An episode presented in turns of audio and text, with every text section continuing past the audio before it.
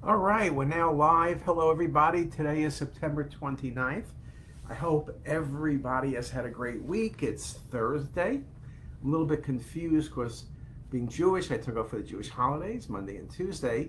Saturday, Sunday, Monday, Tuesday. You know, wow, you know, coming Wednesday, it's like you think it feels like Monday, but it's really the middle of the week. Can you try to catch up, which I'm doing now? Um, we're doing, um, today is my first this is our ninth year of doing a speaker series at Hopkins. I've often spoken about that.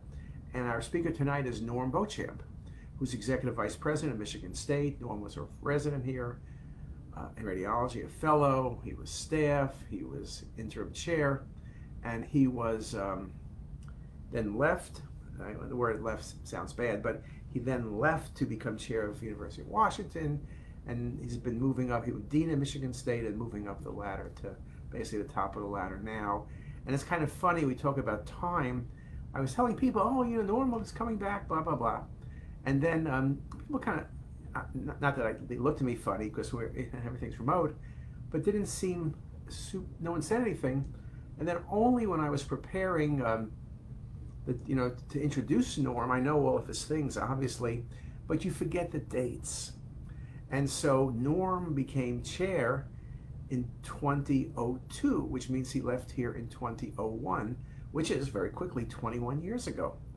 To me, it seems like he left about two weeks ago, um, but most people, or a lot of people, were not here. The techs, a few techs know him, a few of the senior faculty know him, but most people 21 years ago, they could have been in, uh, not in diapers, but they were in college, whatever, they were not here. And so, anyway, it's kind of funny looking back at that it should be a great talk tonight. So my talk today is on liver tumors, and I'm giving two talks this week and next week. One is on benign tumors, one is on malignant tumors. Now, there's a bunch of lectures on CTisus on the website on liver tumors, benign, malignant, inflammatory disease, and everything else. But I thought I would just approach it from a technical, because I'm not going to show you any images. Obviously, when you speak about tumors, you tend to show images. But let's just talk generically and specifically. In terms of looking at the liver, there's two things you could think about. One is you're doing a routine abdominal CT and you pick up a liver lesion, or maybe a patient has elevated LFTs or they have a known malignancy, colon cancer, pancreatic cancer, and you're looking at the liver looking for disease, or the patient has elevated LFTs or they have history of hepatitis C. So the knowledge you have in advance really defines your protocol. If I'm looking for suspected liver mass, I'm always doing at least a two-phase study, arterial and venous. In the old days, we would do non-contrast. Mike Federle wrote a lot about that. He felt that non-contrast was really good, particularly in cirrhotic patients. You can pick up high-density lesions. But the reality is even Mike stopped doing that. So non-contrast really is of no is not done. Not, I won't say no value, but it's not done. Most people will do arterial at about 30, 35 seconds, venous at about 70 seconds. Some people suggest getting delayed phase, which means at about three minutes. Sometimes that helps with cholangio. Occasionally it will help with hepatoma. And sometimes you might get that because you want to see a little bit more of the washout of the lesion. Though I have to admit, with more and more experience, I recognize that the early images really tell me everything. So what are we thinking of? Now, benign lesions especially are very common. They're incidental findings. The big thing to me is to recognize them for what they are and not advise clinical correlation, advise follow-up study, advise MR, advise biopsy. Benign lesions, hepatic cysts. They can be really tiny, they can be big. Can be single, they can be multiple. Water density. Occasionally a thin septation, but it's, it's typically an easy diagnosis. Attenuation under 10, well defined, regardless of the phase, the density does not change. That's a cyst. Yes, you can say, what about a necrotic tumor? It looks cystic, but then the wall is thickened. Simple cysts do not have a thick wall. If you see a thick wall, you got to be thinking maybe infection, hydatid cysts, maybe necrotic tumor, metastatic GIST tumor. So not only is a lesion cystic, but there's no enhancing wall, there's no thickened wall. if you gave contrast, if there was vessels nearby, because the lesion was large enough, then what you would end up doing would be simply um, having the vessels stretch, things like that. So I don't think it's very difficult to be able to make that diagnosis. Now the second lesion, very common, 10% of patients, are hemangiomas. They're benign lesions.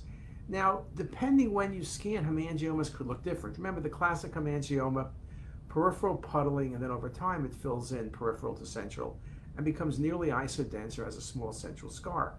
Now, you remember going way back when we used to follow hemangiomas till they filled in. We often would wait 30 minutes. It was felt that hemangioma had to become entirely isodense and fill in its entirety to make the diagnosis of hemangioma. Well, now, truthfully, I know on the early phase, the way the peripheral puddling is, that's a hemangioma. And if I get the next set of images, which I have, it will begin to fill in. I don't wait for it to fill in its entirety because there's no need for that. The truth is, all lesions will fill in over time if you wait long enough. But also, the filling in, I just don't need to make the diagnosis of hemangioma. If you're uncertain, perhaps a slight delay may make it easier for you. I know sometimes people worry, could this be a vascular met? Vascular mets are very irregular around the periphery if they are one of those lesions that's necrotic with peripheral enhancement, like a neuroendocrine tumor. It's a lot softer when you look at hemangiomas, even giant cavernous hemangiomas. Giant means over 5 cm, but I mean giant like 15 centimeters. But it's that peripheral puddling and then the filling in. The bigger the lesion, the more, less likely it's going to fill in in its entirety because those lesions often have bled in the past and they'll have scarring present. Um, occasionally, hemangiomas kind of make it difficult on you because they just flash fill, they're bright on the initial scan. I look at the rest of the liver and then I can feel comfortable. If you're uncomfortable, I guess you're desperate, you can do an MR, repeat the CT scan, that's not a good idea. But again, hemangiomas. Now, hemangiomas will wash out, though often the lesions can persist in attenuation. They particularly show up on late imaging when you have a fatty liver. Remember, fatty liver is sometimes a little bit tricky. We always think about all of our definitions of liver masses are in livers with normal texture. When you have fatty infiltration or you have very dense liver, things can look a little bit different and make yourself just a little bit more confused. Okay, the next lesion, focal nodular hyperplasia. A very vascular lesion with a central scar. But it's vascular, but only as vascular as the IVC, not the aorta. It's not that bright, but it's typically homogeneous. Usually it's a female, doesn't have to be. Usually it's one, but it can be many. Often, if you do a MIP, you'll see a central vessel going right to the uh, scar in the middle. And that scar is the classic. The first article I wrote, or the second, was on FNH versus hepatic adenomas. We had five cases in total. But central scar, FNHs used to be removed, and now they're treated as benign lesions, no problem. We do see them occasionally. Again, the challenge is in a patient who has a known malignancy and you're staging, but it's really easy. Hyperdense, homogeneous, except for a central scar, bright as the IVC, not the aorta. Over time, the lesion will fill in. You may not see it at all, or you may see the very edge of the lesion. That's very, very classic. Easy to make the diagnosis. The next lesion, which kind of sits between benign and malignant, is hepatic adenomas. Now, it's felt that hepatic adenomas are pre um, malignant conditions leading to hepatoma. Hepatic adenomas are more irregular, they're more vascular, they commonly will bleed. FNH, hemangioma, cysts, short of biopsy and trauma, they don't bleed. Uh, hepatic adenomas can be single, they can be multiple. They're more irregular, they're more vascular. Uh, I think the biggest challenge with hepatic adenomas typically is hepatic adenoma versus hepatoma or maybe a cholangio. But they can be sometimes tricky. I think sometimes you really can't tell hepatic adenomas from FNH. It can be a bit tricky depending on the study. And in those cases, perhaps the best thing to do is do an MR um, and you can distinguish the two lesions. Again, you could do biopsies, but why do a biopsy if you don't have to? Big hepatic adenomas or solitary hepatic adenomas, because of this premalignancy, will often be resected. FNH, unless it was so large, uh, is not going to be resected because it's benign. It is no pre-malignant relationship with FNH, and you just leave the lesion alone. Obviously, once in a while it gets large enough, or sometimes no one knows what the lesion is and they'll resect it. But in general, FNH, it's a leave alone lesion, and the patient will do great. Now, under benign liver tumors, the other thing, and I saw a case recently of this, is a liver abscess. Now, you say liver abscess, patient's febrile, patient has all sorts of symptoms. That's typically true. Surely immunosuppressed patients, multiple small lesions, candidiasis, aspergillosis, are two of the entities. But sometimes with liver, you get a big mass and you're not really sure what it is. It looks like a met. It's often patients who are have a lot of things going on that are wrong, patients who've been out of the medical system, and they present with elevated LFTs, fever, weight loss, all sorts of symptoms, and you're thinking in your mind, this must be a malignancy. But abscesses, particularly E. coli abscesses, can simulate a malignancy. They can be large. You get this cystic Swiss cheese type appearance. When I see that, although occasionally I can see tumors like that, I learned, and probably learned the hard way, that you better consider an abscess. I think from a clinical perspective, abscess is not often thought about unless the patient was admitted with roulette abscess. Is patient with weight loss, symptoms, fever, but again, a lot of the symptoms and the appearance really pushes you to malignancy. And that's what we think about. So again, an abscess is in the category of benign tumors, I guess. Other things we, we talk about, other infections, hydatid disease, rib-like calcifications, multiple daughter cysts, amoebic abscesses, cystic, right lobe of liver, septations, the borders are irregular. Again, often the patient's going to have symptoms in the colon, but you know, usually foreign travel, but we've seen patients in Baltimore County only 12 miles away, so not always the case.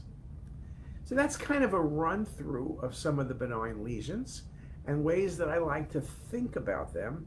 We'll come back next time and discuss malignant tumors. But again, I think what you need to do if you really want to learn more, go listen to some of the lectures I have up. Those lectures are linked to images and you'll learn a lot more by looking at images, get a better feel. Go to the teaching file, there's lots of images there, thousands of images and cases. And um, just just pay attention every day. The liver is critical to our practice because we see lots of liver lesions. Again, we see them because it's staging colon cancer. We see them because of roulette hepatoma, because the patient is cirrhotic with elevated LFTs. But we see them in a patient with vague abdominal pain or a trauma patient. So, again, incidental lesions are always a challenge to us. In the liver, most incidental lesions are going to be benign, but they don't have to be and of course, it's our job to figure out what exactly is going on. So with that, I'll say hello to Manaverdi Upadhawa, I think who's from Nepal, and I probably did a bad job on his name. I apologize for that, but we do appreciate him always joining us. And the rest of you, many of you are on there now, and I could see you. Others are going to be on later today, tomorrow, next week. But um, we do appreciate you coming to the site and again, if you have any good ideas for topics, every week Lily says to me what topic next week, and I come up with things, or she tells me what to do. But if you guys have uh, topics or issues or things you want to discuss, drop me an email, drop Lily or Sarah an email, or just post it on CTisus, and we'll be happy to do it. And with that, time's up. I wish everybody a great day.